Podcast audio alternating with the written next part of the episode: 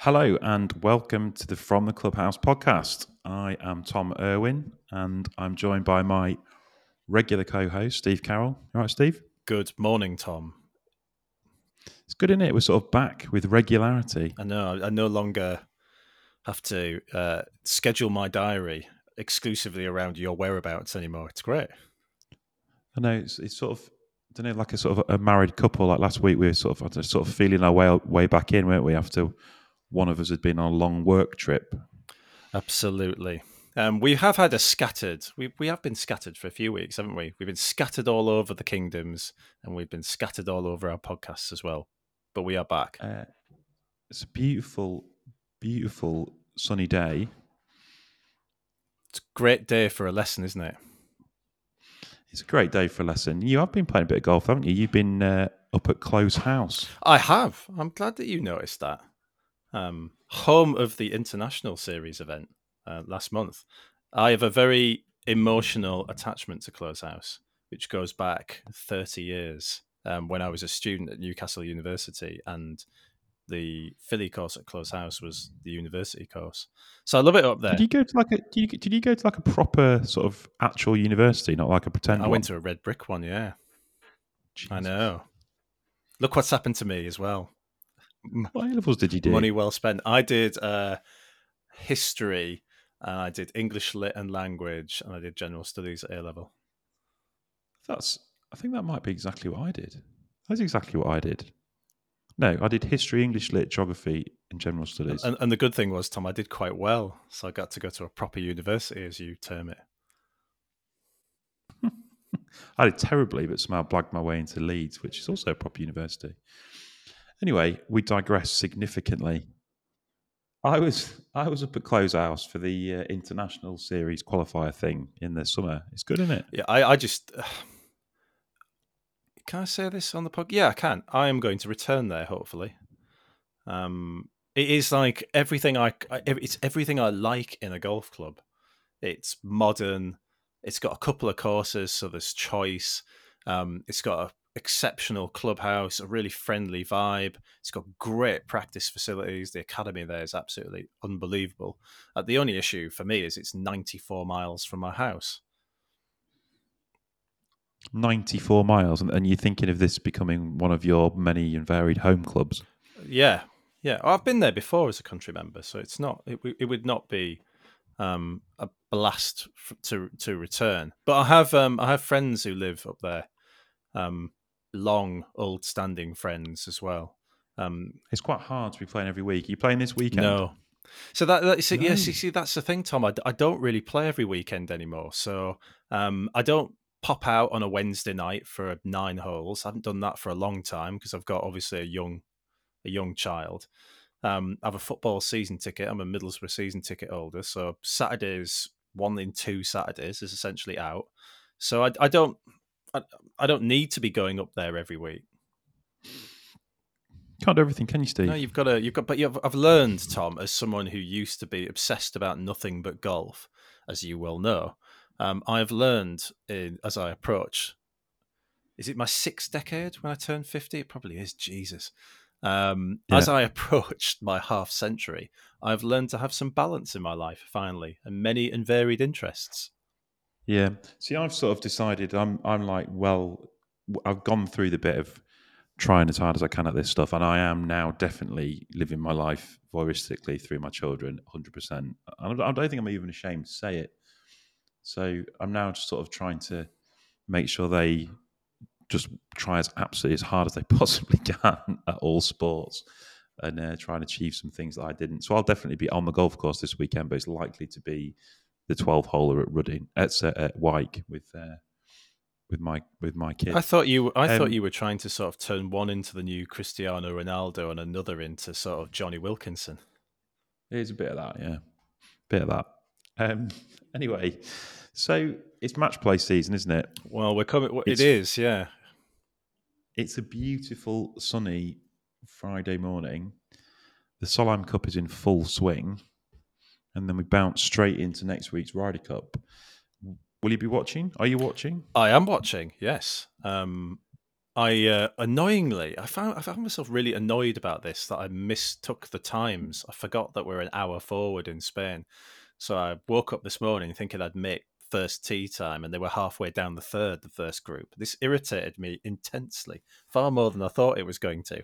Um, but yeah, I'm gonna I'm I'm watching the right I'm watching the Solheim Cup right now, and I'll get stuck into the Ryder Cup next week. One of our guys, Matt Chivers, is going to the Ryder Cup, isn't he? He's very excited about it. His his journey is brilliant. Have you heard about it? No. So obviously, like Rome's a no go. Um, in terms of flights, they're just horrifically expensive. So he's so this is the dedication, right, of one man, one man to go and watch the Ryder Cup. He's flying into Milan. So he's flying into Milan. He's then getting a train from Milan to Rome. His Airbnb is, he showed me on a map, it appears to be nowhere near Rome. Um, so he then has to find a way to his Airbnb, whether whether that's obviously through like an Uber or more likely, I think, through public transport. So he's gonna have to get a bus, and then the the only place he's it seems he's been able to get is like not really near the golf course, and he then has to go back toward towards Rome from his Airbnb to then get the shuttle bus to get to the golf course, which I think I don't know if you've been, but apparently it's like single track road in, single track road out. Yeah. Um. So I mean, I said to him, um, I said to him yesterday, "How are you going to make the first tea time on Friday? How are you going to get there for first tea time?" And he just looked at me. and He just went, "I don't know." have you you've have you done the first tee? I have, yeah, Gleneagles. I did it in Gleneagles on in 2014. I didn't get anywhere near the grandstand. I did get there really early. You want you want to see some more commitment to the Ryder Cup, Tom? I had food poisoning in 2014, the day before the Ryder Cup. I drove up to Gleneagles with food poisoning. This was just as a fan. Yeah, right? this was, was yeah, went, this was yeah, yeah, this was as a fan. Yeah, I've got I've got a rocky was, road with the Ryder Cup, you know. In 2010, I went to Wales on the Friday. I didn't. I saw like a blurry shot of Phil Mickelson in the distance before it got called off for rain. Didn't see a single shot that day. Saw a lot of the bar. Didn't see a single shot. We left the course. I think it was something about quarter to five. Uh, groundsman said to us, "No chance of getting any any any playing here." Greenkeeper said, "No chance." As soon as we got out of the out of the car park, oh, it'll be playback on in half an hour. And then four years later, basically the day before the Ryder Cup, I went and had food poisoning. I just thought, no, not again. So I drove up to Gleneagles with food poisoning, stopping basically every half an hour on the road going up. And so I did see, uh, yeah, I did see the the the first the first tee shot, and it's an incredible experience, isn't it? So I I did that in 2014 at Gleneagles as well. We had a very stupid thing where we stayed at Carnoustie, if you can imagine that. That's yeah, that's kind of you're you're beating Matt Chivers for not being anywhere near the Ryder Cup venue. Well, then we we drove to Stirling uh, at like 4 a.m. Got the first media bus from Stirling into Auchterarder or Gleneagles, wherever it dropped you off. And we we did do the first tee. I think we might have even done it every morning, but obviously that first morning is pretty special. It's pretty tense atmosphere. Totally ruined by the guardians of the Ryder Cup, obviously. But other than that, a very sort of intense kind of uh, sporting experience is good. Um, so this is going to be it's quite a big thing, isn't it? Because America have not won on European soil since 1993, 30 years. Is that right? Tom Watson's team squeaked it 15-13 at the Belfry in 1993. I think the game. Came... See, that is going back some distance. Well, I was it? a teenager, so that was a, yeah. I mean, that, that is, a long time ago. That is basically me setting out in golf, 1993. In fact, I might even have been to that Ryder Cup. Was that Fred Couples? Yeah, I think Davis Love Costantino Rocca was like the pivotal match. Yeah, yeah. So my my the thing that sort of got me hooked on golf, I guess, is uh, Kiawah 1991. Yeah, yeah. And I did go to that. We went on that um, to that uh, Ryder Cup with school. We had a chemistry teacher who was like well into his golf, and he took us. What an amazing school trip! No, it wasn't really a school trip. This guy was a bit of a nutter. We went on golf trips with him. He let me drive his mini around Scotland when I was like 16 with no license. He's like, "You'll be fine." better not, I better not mention his name. I, I really would. He used to smoke like a chimney. He was a brilliant footballer. He was quite a good golfer, actually. Uh, I, and I've got sort of vivid memories of uh, standing on the behind the tenth green at the Belfry, watching Fred Couples in the practice round just miss consecutive five footers.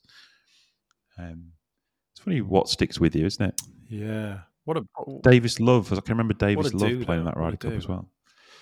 Anyway, it's a long time ago, Steve. Right? Uh, this podcast is, as ever, brought to you by TaylorMade, our very kind, very generous sponsors. They're in the middle of a new iron launch. They've got P790 out. Have you seen those? I haven't. I mean, I thought their previous iteration was quite a sexy golf club. Unfortunately, I'm not good enough to hit them. They've got um, they are it's they're, they're their players distance line right so they're kind of like very thin top line they have the sort of width of a blade but they're sort of very very playable uh, launch like rockets and these have got progressive lofts so that's their sort of big step forward is that the, the short irons are um, spin a bit more launch a bit higher than perhaps previously um, anyway they're out now um, so you'll see a lot of a lot of that i think a lot of noise about that through the Ryder Cup probably in some players bags um, so I've got a stat for you. See if you can get this right. So since America last won on European soil in 1993, how many TaylorMade drivers do you think there have been? Hmm. Hmm. That's a tricky one.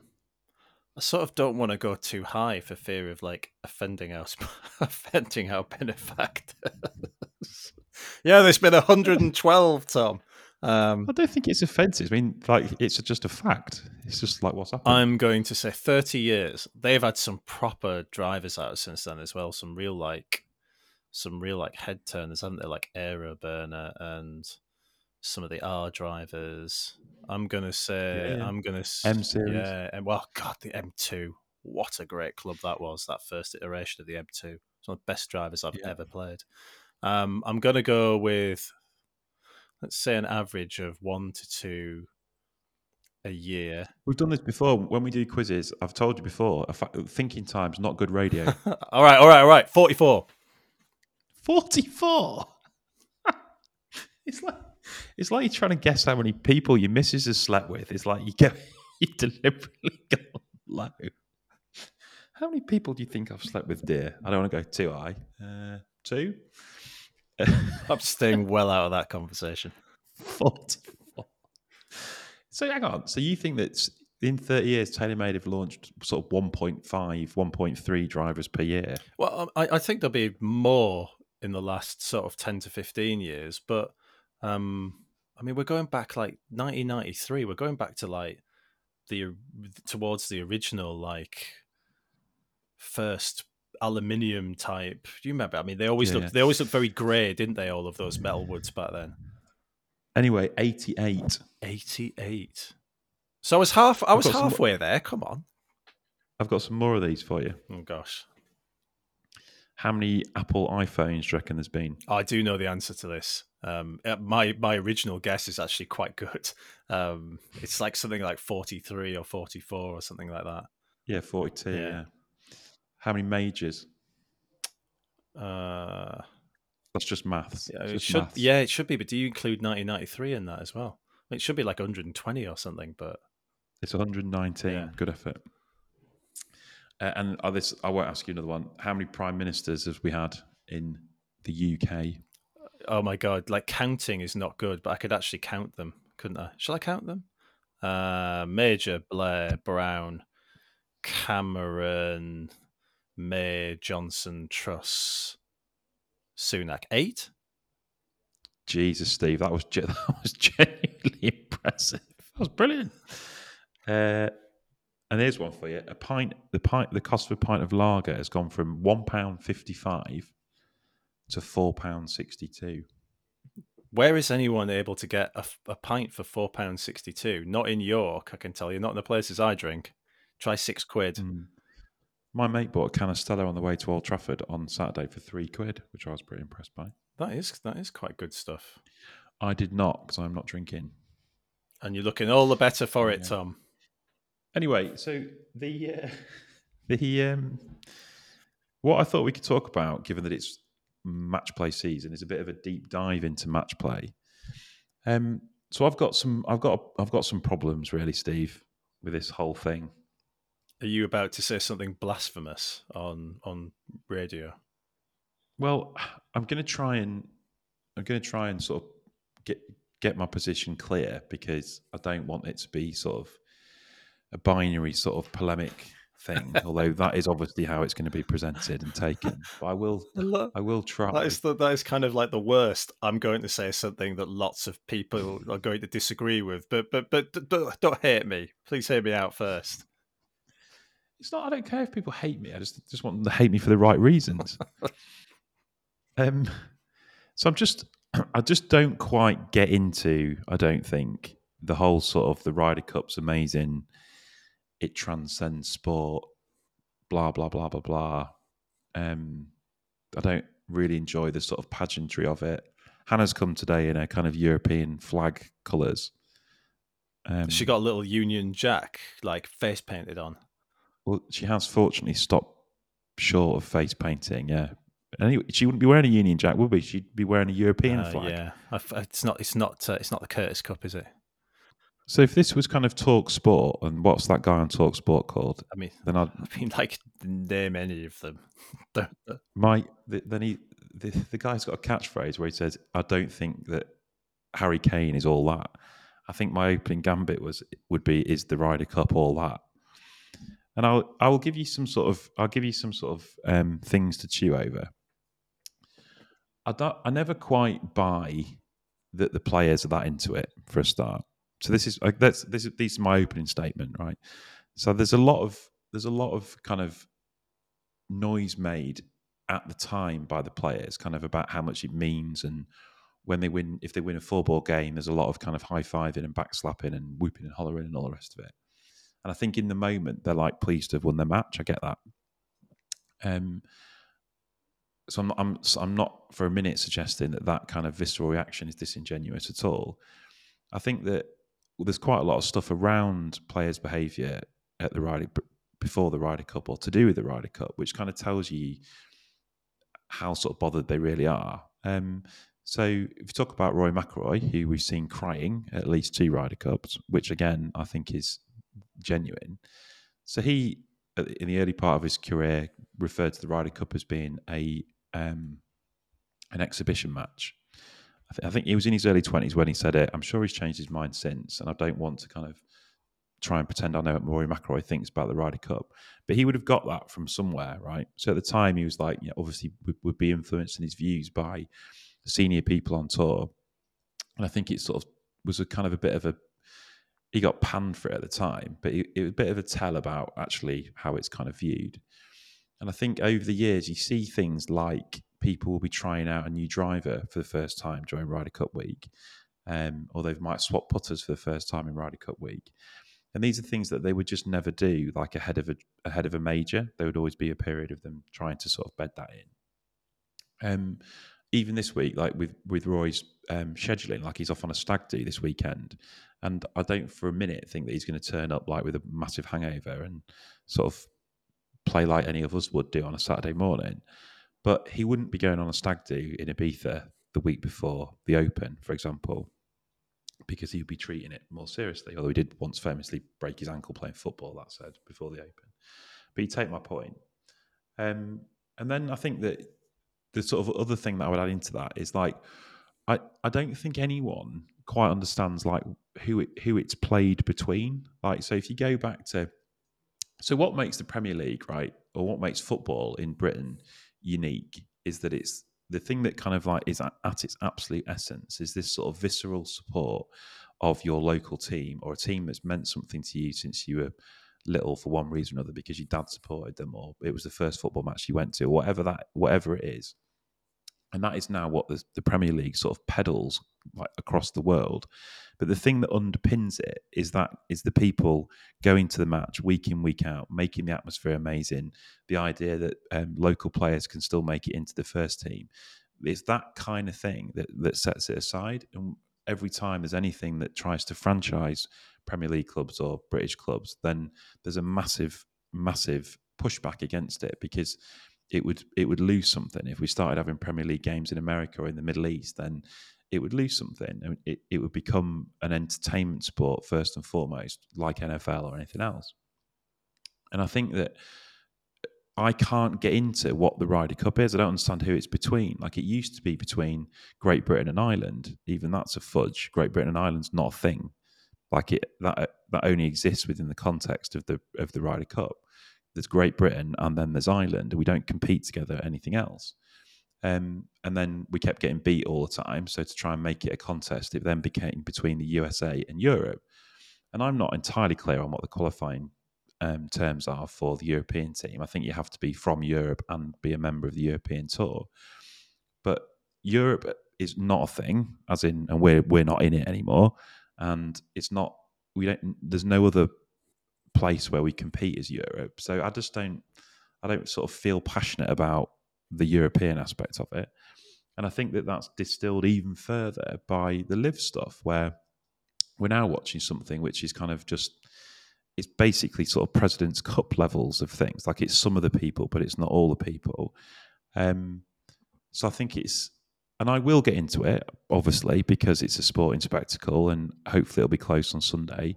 And don't get me wrong, like the Battle of Brooklyn, the Miracle of Medina, all the rest of it, these are amazing spectacles. Um, but I just, I just, I guess maybe, maybe it's more concern that the whole thing is like a castle of sand and I think that for the first time, that's kind of getting exposed. Thank you for that party political broadcast from the Brexit Party. From the Brexit like, Party? Where's, what? Because I where's where, where's can you bring back Tom? We seem to be having a conversation believe, with Nigel Farage. Believe you tried. To, I can't believe you tried to straw man me on a Brexit point. It's ridiculous. you you set him up. I'll knock him down. Um, uh, I am mass. I'm the other side of this debate, as you well know. I'm massively passionate about the Ryder Cup. One of the first, my sort of first early moments in my golf life were watching Bernard Langer putt slip by at 1991 at Kiawah and just being uh, unbelievably transfixed by the whole thing. Um, I have Ryder Cup memorabilia coming out of my ears. I've been to three of them. Um, this will be the this will be the first European Ryder Cup I haven't been to since Celtic Manor. Um, and I love, I, I, I do get massively passionate about it. One of my like worst days in sport was at Brookline when Mark James's team somehow, um, somehow lost that lead. I remember I was watching it with a load of pals. We got the takeaways in, the beers had been flowing, and just feeling completely devastated um, as that one slipped by. Um, I remember I, we we talked about earlier. I remember the first tee at Gleneagles. It was an incredible atmosphere, only surpassed by being in Paris at Le Golf National when Europe won that day. The, I, I could still remember the noise. I could still like I could still sort of feel it. It still like sends the hairs up on my neck. Um, the noise when um, Molinari beat Mickelson and it was won. I, I I find it an incredible spectacle. I love it. Um, I love the Solheim Cup in a very similar way. Um, you know, I, I, woke up this morning excited to um, be able to watch the Solheim and, and, watch some proper golf over the weekend. Some, so it, it, feels to me like it. I don't know. I mean, I understand the exhibition argument. I, I don't think that in the moment those players feel that. I think they get wrapped up in it all. I think we've seen enough emotion. You know, I remember Jon Rahm like taking down Tiger in 2018. That was not a guy who was thinking, "I'm just playing an exhibition here." This was a guy that was like absolutely mesmerized at, at what he'd managed to achieve. Um, and I think if Europe can win in Rome and beat them again, and for you know keep that cup get it back for a start, but keep them from winning, I think you'll just see an absolute explosion of emotion from those players. So I don't disagree. I think the, I think that in the moment the players are like very genuine about um, their wins and losses. I think that's hundred percent right. I, to your point about um, those kind of child those kind of childhood memories or m- memories from earlier in your uh, what's the word? Your journey. That's what people say, isn't it? You on a journey, Steve? it's it's starting to feel like it's been a long one. Um, so I think a couple of things with that, like hundred percent. Like I, right there with you about Kiawah. I can you can still remember so m- many bits of that. Do you remember the Calcavecchia Montgomerie game? Uh, Calcavecchia was four up, was in. Monty came back to half, and they both kept hitting in the water on that par three, the 17th. Um, and that was obviously Ollie and Seve at their absolute pomp, and it was the war on the shore and all the rest of it. Um, so yeah, that that what you just said, um, and that that's that was I guess what got hooked hooked me into golf as a as a thing. I guess as you get older, you kind of you, you kind of see what's behind the curtain a little bit. Um, and you sort of start to think, well, actually, is what I'm watching here kind of like, is this as authentic as it gets? I think in defense of 15 year old Stephen Tom, I think at the time it probably was because the sort of essence of that, like the, the Ryder Cup has been this sort of amorphous thing, then it has changed, like from being GB&I and Europe, and it may well change again, right? Because it probably will have to do. So if you think about the state of the European Tour at that time, so we're talking like late 80s, early 90s, and uh, I guess through the 90s, the, the types of play that we're talking about, Woosnam, Faldo, Ollie, Seve, yeah, they were international golfers, and yeah, some of them played split schedules, but they were playing the most of their golf. They were playing in Europe on the European tour. And if you sort of think about people like like European stalwarts, stalwarts for the time, like people like Ken Brown, who played obviously three or four Ryder Cups through that period. The, the, the, what they were trying to do is stick it to the man. Like the PGA Tour was this sort of all dominating, all the best players in the world playing the PGA Tour.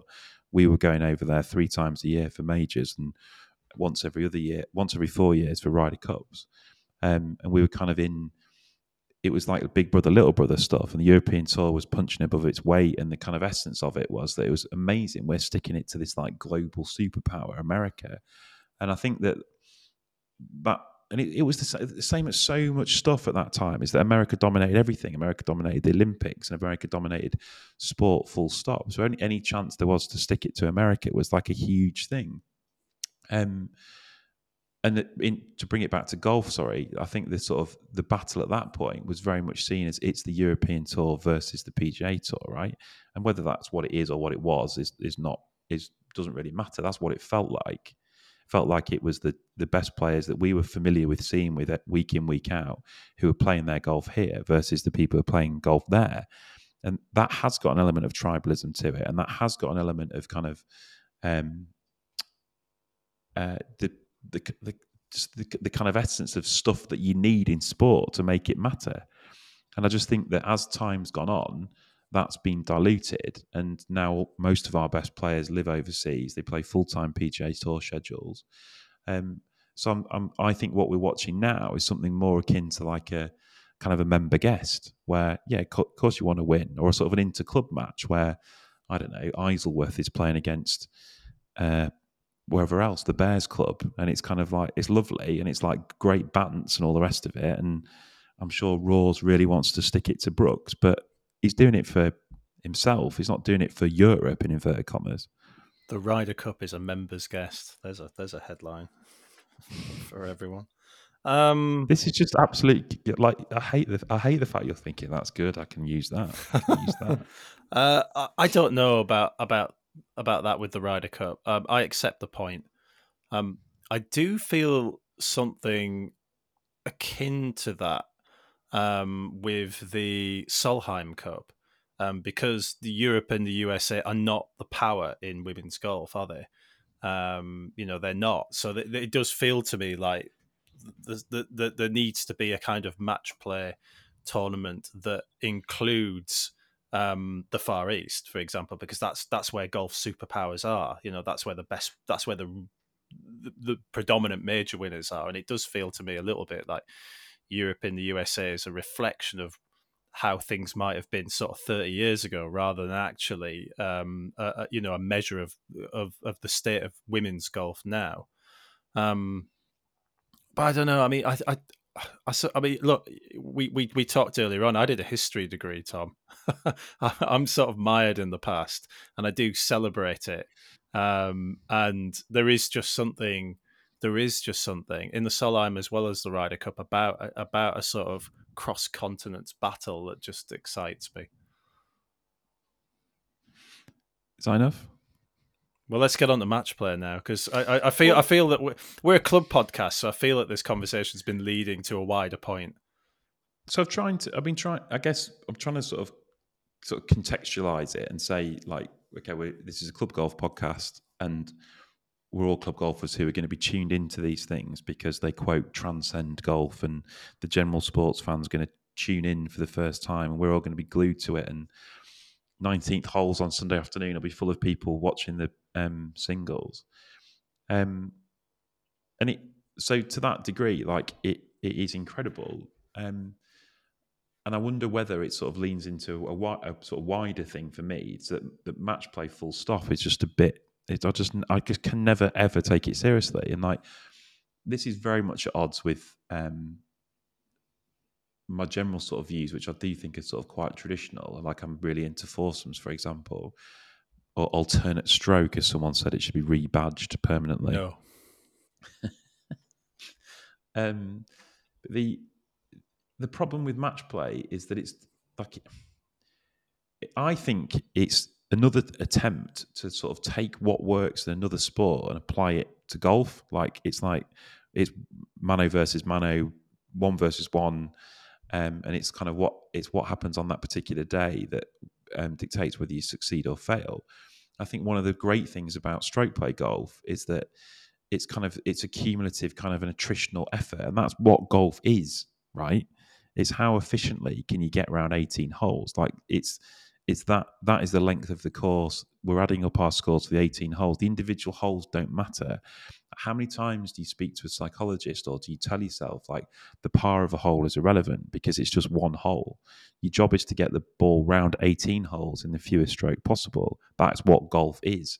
And by dividing it up into 18 individual matches, you're adding a sort of streakiness and you, are taking away the kind of value of consistency and um, longevity and stuff, which it, uh, is absolutely one of the like, essences of the game, right? So there are golf historians all over the world spitting out their tea at that, at yeah, that I, I know what you're because because golf yeah. is a match play game. I mean, golf historically is a match play game. You know, stroke play um, is a relatively modern invention um, compared with match play golf. I mean, if you think about you know the the sort of first golden era of golf, sort of I mean, the first sort of highly publicized golden era of golf. So I'm talking sort of Tom Morris v.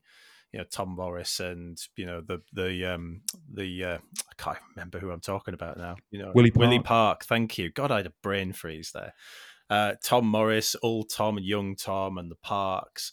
You know, and going back into the Andersons as well, and all of those Open champions. I mean, the the, the excitement that was created around them was around match play golf uh, now I understand that there was a monetary element about that. You know, it was about cash, but those grand matches, you know, that people were betting on and those purses that golfers were winning um, was was what essentially drove the first massive era of the sport, and that is that is around match play, not stroke play. I suppose you're going to argue that golf really takes off in England because of the Open Championship, which is a stroke play event, but well, I'm going to what I'm going to argue is that I think that your sort of historical point, like sort of feeds into my point that those matches between the Musselburgh Golf Club or the the golfers of um, the Royal Company of Edinburgh Golfers or Berwick versus St Andrews, those were exhibition games. That was the best golfer from the town of St Andrews travelling to North Berwick to play against the best golfer from North Berwick. So the gentlemen of the club could bet on it and win money on it. And right enough, the um, the professional golfer also won money, but it was a, it was an exhibition game for the entertainment of the masses, right? That's what it was. But it was also, but that didn't mean that it didn't mean anything. Um, because they were sources of local pride. There wasn't just cash right. on the line. It was it was about prestige. It was about it was about. But that doesn't mean that match play doesn't matter. That doesn't mean that the Ryder Cup doesn't matter or the Solheim Cup doesn't matter. No, but you, you're basically saying what I'm saying. This is the, that the essence of that was to entertain gentlemen and give gentlemen something to bet on. And it, but it, for those people, it was our best guy versus your best guy, right? An hour was very clear because it was people from St Andrews versus people from North Berwick. But I mean, you could take that argument and you could you could show it across all kinds of other sports, especially 19th century sports. You know, boxing, our guy, our best guy against their best guy. You know, football, our our mill town against these you know, amateur idiots from down south. You know, I mean, there's the, it, all all of sport is is is formed like that, isn't it? But that's what football still is. That's what makes it amazing. Yeah, that's what makes the Ryder Cup amazing. But the Ryder Cup isn't that, is it? That's what I'm just saying. I think, like I, it's, th- I it's- think it is. I think it still is. You know, I think I think it still is our twelve best against your twelve best, and I think you know take the Ryder Cup Guardians out of it, right? Because Chiv's written about them this week, and you can read it on our website, and a lot of the stuff that he says is correct. But the general spectator, because I know, because I stood amongst them in enough of these things, still feels the as passionate about it and still feels as as euphoric about it when they win and as disconsolate when they lose and it still matters to them and as a result it matters to those golfers as well i think well, I think it would if it was um, it's the PGA Tour versus the European Tour, and you were making a choice between whether you play you were a PGA Tour player or whether you're a European Tour player. And I think that when people were talk, talking about LIV two years ago, know, wouldn't it be amazing if you ended up with a LIV versus the PGA Tour? That would be unbelievable because they are two separate entities and you can't play on both. Just, So that just feels that's got I just feel sorry for poor old monty here whose career you're essentially dismantling I'm not dismantling it. because- this is stop trying to make it. Stop trying to make me sound like a polemist because I'm saying that in Monty's era, I feel like it meant something because it was more like that.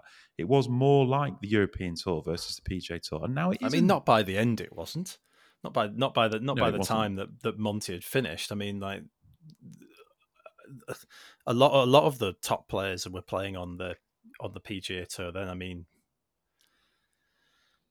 And then, so I think, so I think what I, t- I take your history lesson. Thank you for that. I'm not patronised by it at all. I think I probably added just about enough old names to kind of get through I know you saved me as well. Thank you.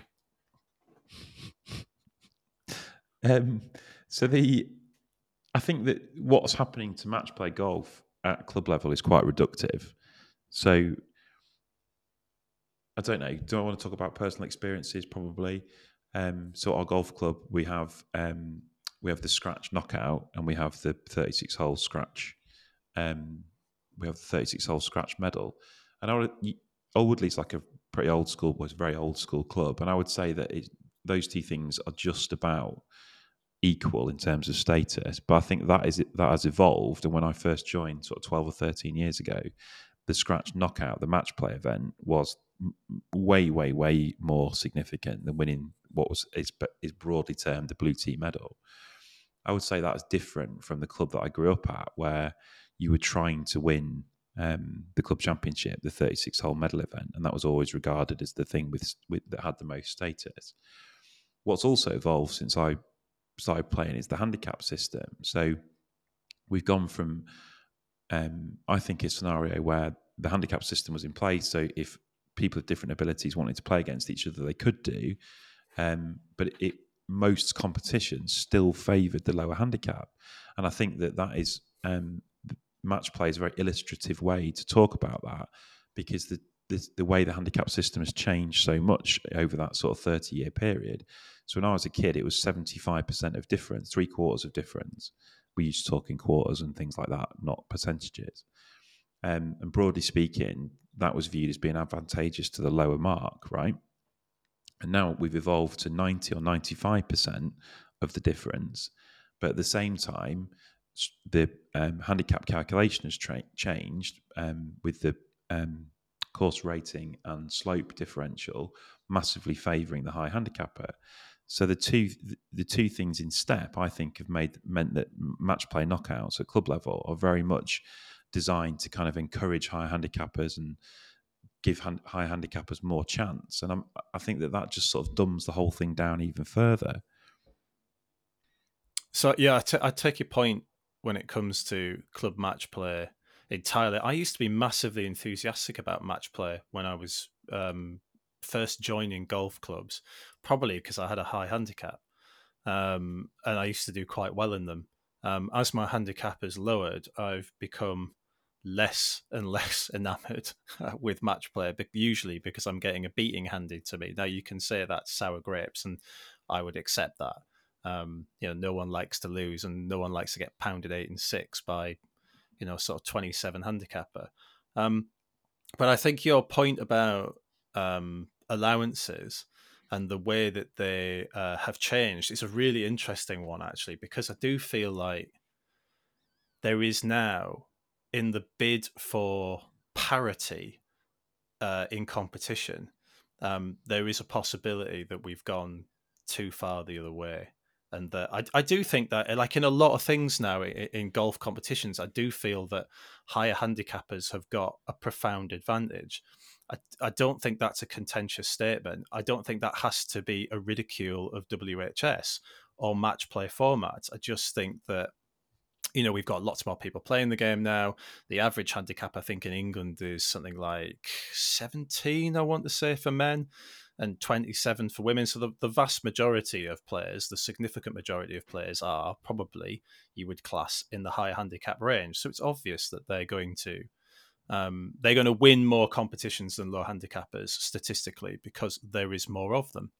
Having said that, I I did like seventy five percent. I did like it um, because I, and I and I say this as someone who won match play competitions when seventy five percent was in because you still if you were still good enough on the day you still had more than enough shots you still had plenty of shots in hand that was the point particularly if you were playing in four balls um, where there were two of you, two of you together. Foursomes is a completely different beast entirely with the with the pressure. But four ball, where you know your partner can get you out of jail, um, you still had plenty of shots in hand.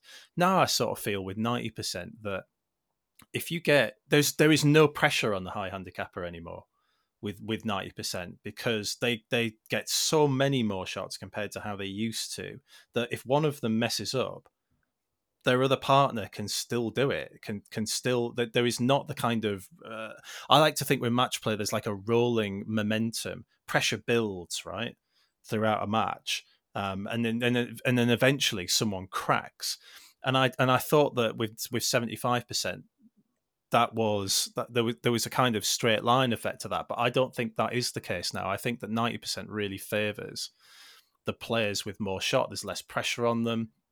Um, it's easier for them to dovetail because the psychological advantage of having more shots um, is pre- is prevalent. Then you, when you consider that with single figure players, low handicap players, for example, you know the psychological thing of Jesus, I've got to give all these shots away today. Like, how on earth am I going to do that? Now, you could argue that's a mental problem. Get over it yourselves. You know, have a bit more backbone. But but it it definitely didn't feel the same way with seventy five percent you know, you, you were always still giving lots of shots away then, but it didn't feel like the massive mammoth thing. I played, um, I played uh, a guy uh, with a partner, with my partner. We played in a four ball, um, and I think he was getting something like um, seventeen or eighteen shots this day and he we, we they beat us in 15 holes and i think we tallied up this his score. We tallied up his score and i think he'd gone round give me plus or minus one or two here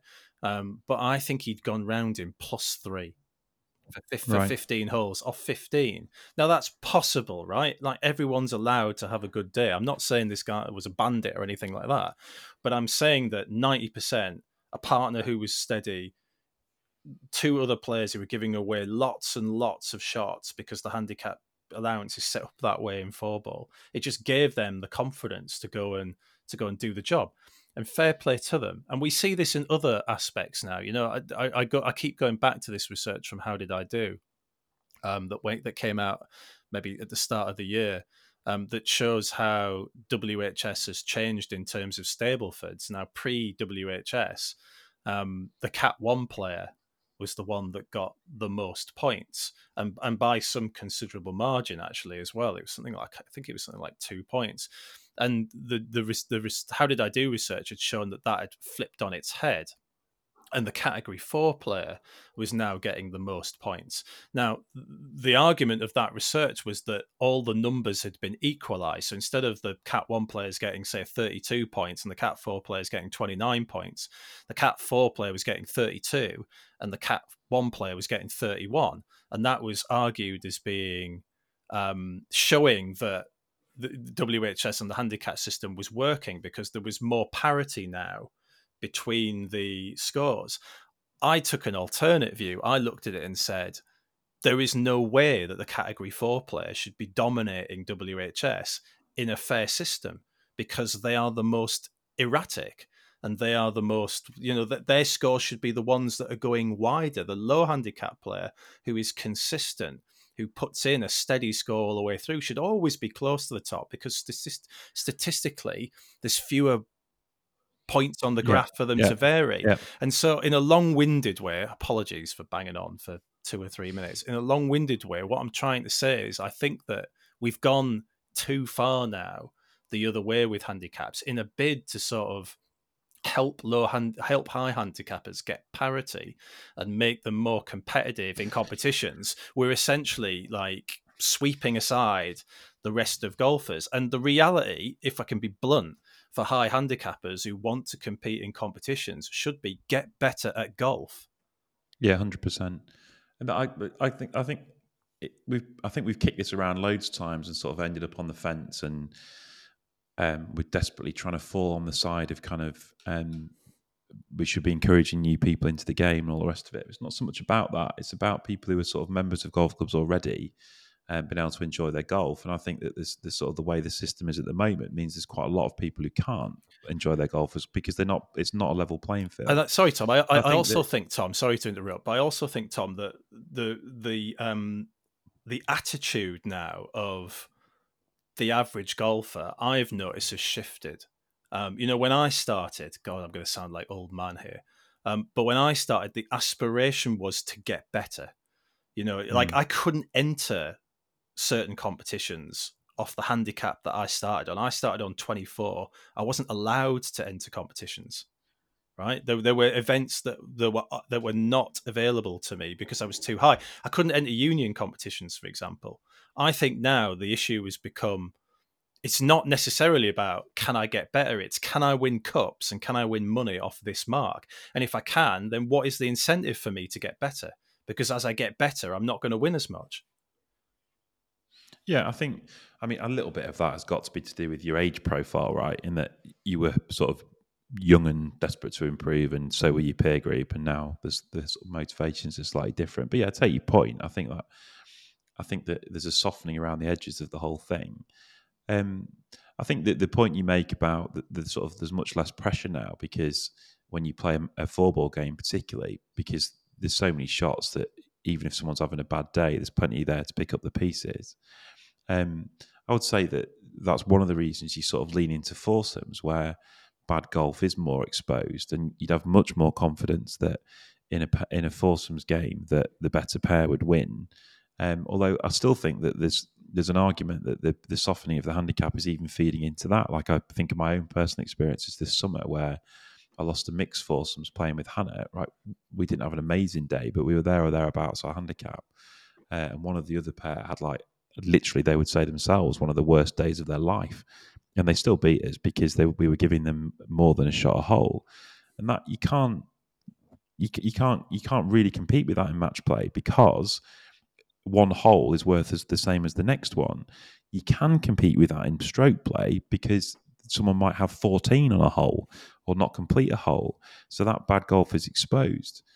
So I think that all of that sort of leans into this view that I've got that match play is just difficult to love at the moment because well because of what we've described because it just seems to be something that is very very very difficult to compete at when you, if you're playing someone off a higher handicap which I broadly speaking am and I think that there's that is a feeling that we see quite a lot on social media um so yeah maybe that's part of my uh, my Ryder Cup issues but um, it does um, it does sort of lead us on to our, our sort of final point about that we've seen doing the rounds on our website and on on social this week about uh, I guess the what's the word the provenance of people's handicaps. Um, so Lou Stagner tweeted. I think he tweeted. He likes tweeting. He's basically completed Twitter, hasn't he? He's absolutely amazing at it. He's he's incredible, and um, he has managed to get the associated thick skin as well, which some of us have never never really managed. But he he's a great follower because he comes up with some really good stuff that just makes you think. You might not necessarily agree with it all the time, but it provokes debate. And he posted a tweet um, earlier this week where he said uh, you should be able to post rounds when playing by yourself. If someone wants to be dishonest about their handicap, this rule does nothing to stop them. By this rule, he means the rule of handicapping. They will find a way, he says. They always do. This rule only hurts honest players. It needs to change. So, be- before we get into a discussion about this, th- there has to be a caveat in that um, Lou is talking largely from um, the perspective of American golf, uh, where posting rounds solo used to be a thing. You used to be able to do it. I think I think you could do it up until about 2016. Then the USGA, knowing that I think that there was going to be WHS kind of closed off the uh, the possibility for people to do it. But for but um, for years and years and years, people could post rounds solo to the to GHIN or to the GHIN app or however they did it. And then obviously that was altered. Um, you we you saw some very different comments depending on where you looked. So if you look at Lou Stagner's Twitter, um, he's primarily talking to an American audience, I think. I don't think that's unfair to say. It's quite a measured debate, actually. There's a lot of people who didn't even realize they weren't allowed to post rounds solo. Um, instead, that they still did it, which says something quite interesting, I think, about how the GHIN app is works and the relationship between people who are playing together in, in that form of golf. And then I wrote a story about this this um this tweet said I wouldn't sit on the fence and then largely sat on the fence, which I'm, I'm, not very I'm not very proud of that now. But anyway, this this piece went up on um, on our social media um, where the culture of GB and I golf is very different. Where we've um, where you know I mean, it, it, seems like if you suggest that someone plays around on their own and then scores it, everyone was going to cheat. Um, the social reaction was very different and, and, and, a little hostile, actually. And people just going, no, you should never be able to do this. So I, I, I did think that um, it said something interesting about the cultural divide of golf about, between GB and I and the USA, which leads into some of the problems I think people over here have with WHS, which we discussed before in some detail. I'm not saying we need to go over that again, but um, I yeah, as I said, Tom, I said I wouldn't sit on the fence, and then I sat on the fence. Um, my personal view is that we should probably give this stuff a try over here because it would free up quite a lot of um, possibility for people to put scores in. I've argued many, many times that people who just going to want to cheat are just going to. There's little you can do to stop them um, in the act. You can catch them afterwards. Obviously, there are various mechanisms within WHS that allow you to do that. But you know, the fact that you have to have a partner verify your score does not mean that people aren't going to cheat. There are plenty of examples of people trying to cheat the system um, by either having a partner who falsely verified a score or as, as England Golf have, have said in some of their seminars, you know, people trying to sort of verify scores in another side of the country to the to the part where the person was playing. And so golf is built, isn't it, on integrity and honesty. We keep saying this, and it, but if you're going to keep saying that, then you have to allow people the opportunity to use their integrity and their honesty. And if you're going to do that, then what difference does it make if you post a score solo or not? But it would, but it'll never fly here. It would never happen over here because people will get too upset, and whoever comes forward and suggests it is going to get hounded out. So do you, do you think the Venn diagram of people who don't think you should be able to don't think you should be able to post around playing on your own is identical to the the people who think that general play scores are a nonsense? Yes, I would largely say so. Yeah, uh, but but I think this. I mean, it's like the old. Cons- the, uh, these are the kind of WHS conspiracy theorists. I think who who who think that everything about that system is set up for people to cheat um, a, cheats yeah, as, as, the, as, they keep calling it, and can't accept that there are uh, any parts of it that are actually worthwhile and, and, and valued at all because people are just cheating, and it's always because I can't win a competition, so therefore everyone else must be must be cheating, and you you can't debate people like that who have that view. But it's, I just think it's, it's I think it's intellectually sort of stimulating on lots of levels. So I think there's the one thing where, see, I I think there'd probably be fewer people who would be opposed to general play scores as there would be people playing on their own, or their their, their opposition would be less fervent. Would should we say?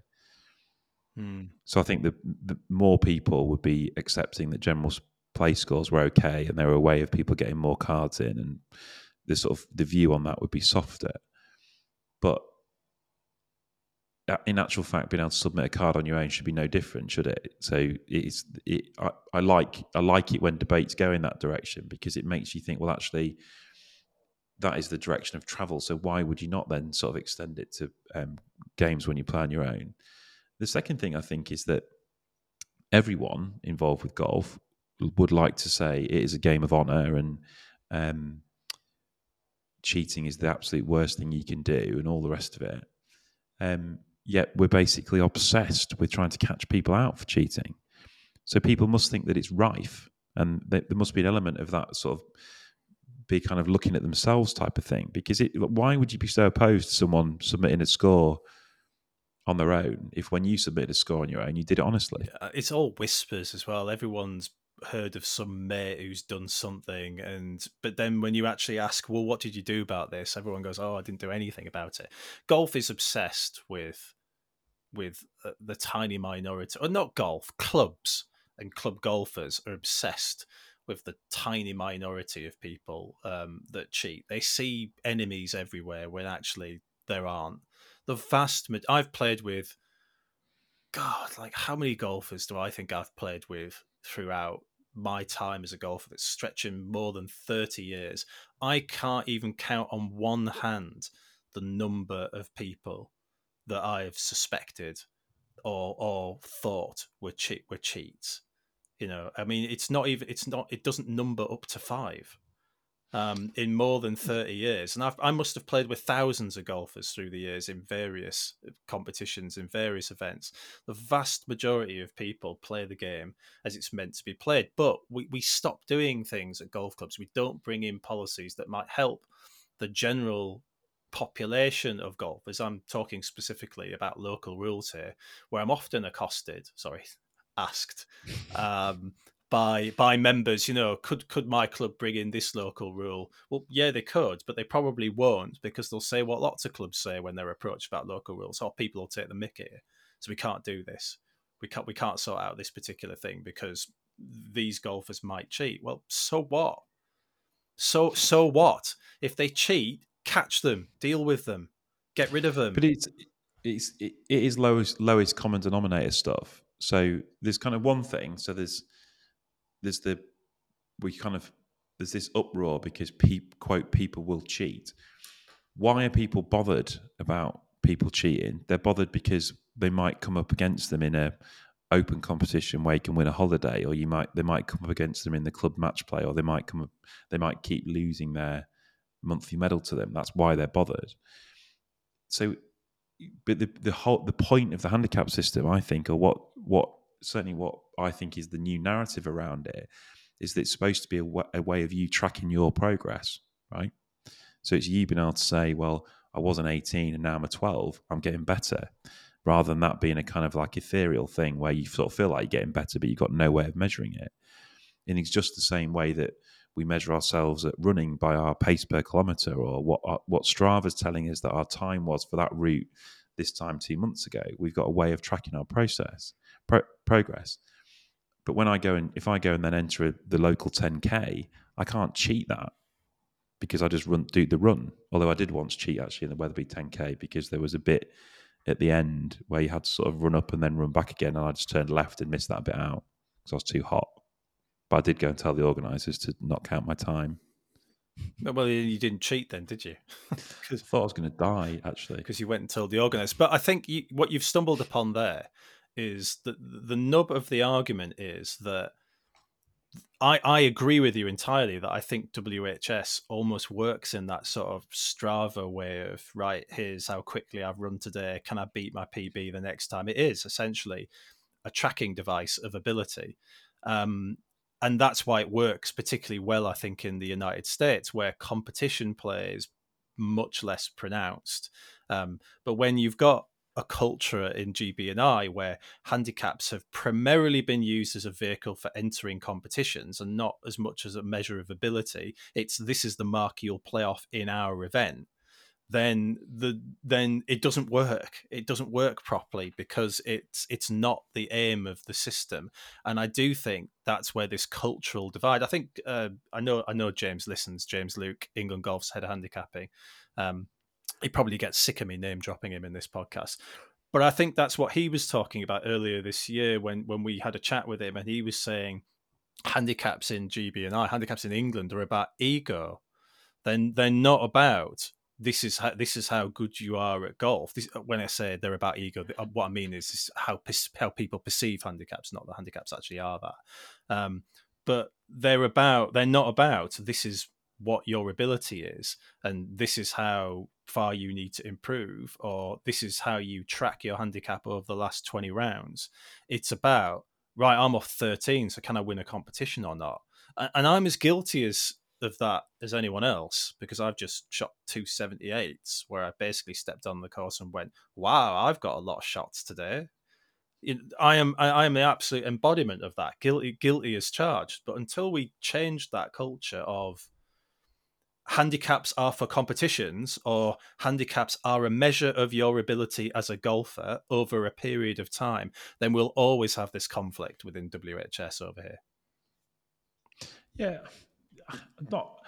Don't know about the ego thing. It probably is, I guess. Um, but I mean, there's, there's there's ego in in all sporting endeavor, isn't there? So as much as like if you're an amateur runner that you sort of realize you're never going to be Kipchoge, you still want to sort of be faster than your mate, right? Um, Strava's unbelievable at telling you that that this is how fast you are and compared to other people who are as fat as you or as old as you. But but but um, that's just a straight measure of ability. It's a fair it's, it's quite, a fair fight. Um, you're either you're either faster than your uh, than your the, the other runner or you're not. Whereas obviously with a handicap system in competitions, what we try and do is get everyone in a straight line to the finish, don't we? It's quite a comforting thing to know that you're not quite as rubbish at running as you thought when compared to other people who are obese and in their late forties. Anyway, the um, the the the point that relates to golf, I think, is that it it it, it does totally depend on what what purpose is the handicap system serving and like this this is again something that i've got a very unpopular view on is that i think it's just a really unhelpful system because i want to i if i want to track my progress right i don't need to i don't need someone to tell me what my handicap is i just need somewhere to put my scores in and i can say and i can see a graph that says your average last month was 85 and now your average this month is 82 and you can, if you want, you can say relative to the par of the course or relative to the difficulty of the course. So in Strava, again, you have a thing called your gap, which is your grade adjusted pace. So if you run somewhere particularly hilly, then it says, well, actually, it looks like you're really slow, but you weren't because you're just running somewhere really hilly. And that kind of measure, I guess, is relevant in golf. I don't think it needs a number attached to well, it. But it's essentially what slope does. Yeah. You know, course rating yeah, yeah. and slope because the two are together. But that's essentially what course rating and slope do, isn't it? They assess the difficulty of the golf course opposed to I mean it's essentially the the same argument, isn't it? Here's, so here's some here's some hills. If, if, the question is should players golfers be allowed to submit um, scores for handicap in inverted commas when playing on their own, if if the idea of a handicap is to measure people's progress, they 100% should. Why shouldn't they? Because they are literally to coin the oldest phrase in the book, only cheating themselves, right? So if I want to drive around in my car to get a Strava time, I can do. But I mean, what's the point? Um, so that's that's one thing. If if that um, handicap is like enabling me to win a competition, and again to continue this sort of athletic anal- analogy or comparison, there are certain marathons that you can get in by running a particular qualifying time, and you have to demonstrate that, right? but you have to do that under competition conditions. Um, so if you want to get into Boston age 50 without going through the ballot, or maybe full stop, you have to run a 330, I think. And to get into the London Marathon um, without going through the ballot to basically be deemed elite, you have to run a sub 115 half. So there's there's qualifying criteria to this that you have to do under competition conditions. So golf does have this within its gift, and I think that James Luke has said this that if you're a competition secretary or the person responsible for competition entries at your golf club, you can say, right, we've looked at your handicap record, and you can't win a competition until you've got six competition counting rounds, not just any old counting rounds. If that, if you're so minded, right? So I think that I think that that is the answer to the question: is your handicap index is a measure of your progress. What gets you into a competition or means you can win a competition, that's a totally different thing.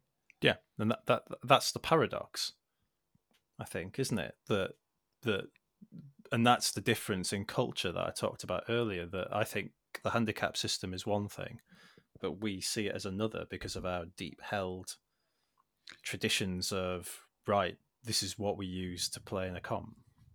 Well, we do, but what I'm saying is that if it was a referendum, there'd be a sort of follow up question: Should players be able to put scores counting for handicap in when playing on their own? Yes. Should those players be able to win the club major 36 hole trophy of the year if they've only submitted rounds playing on their own? No. Yeah.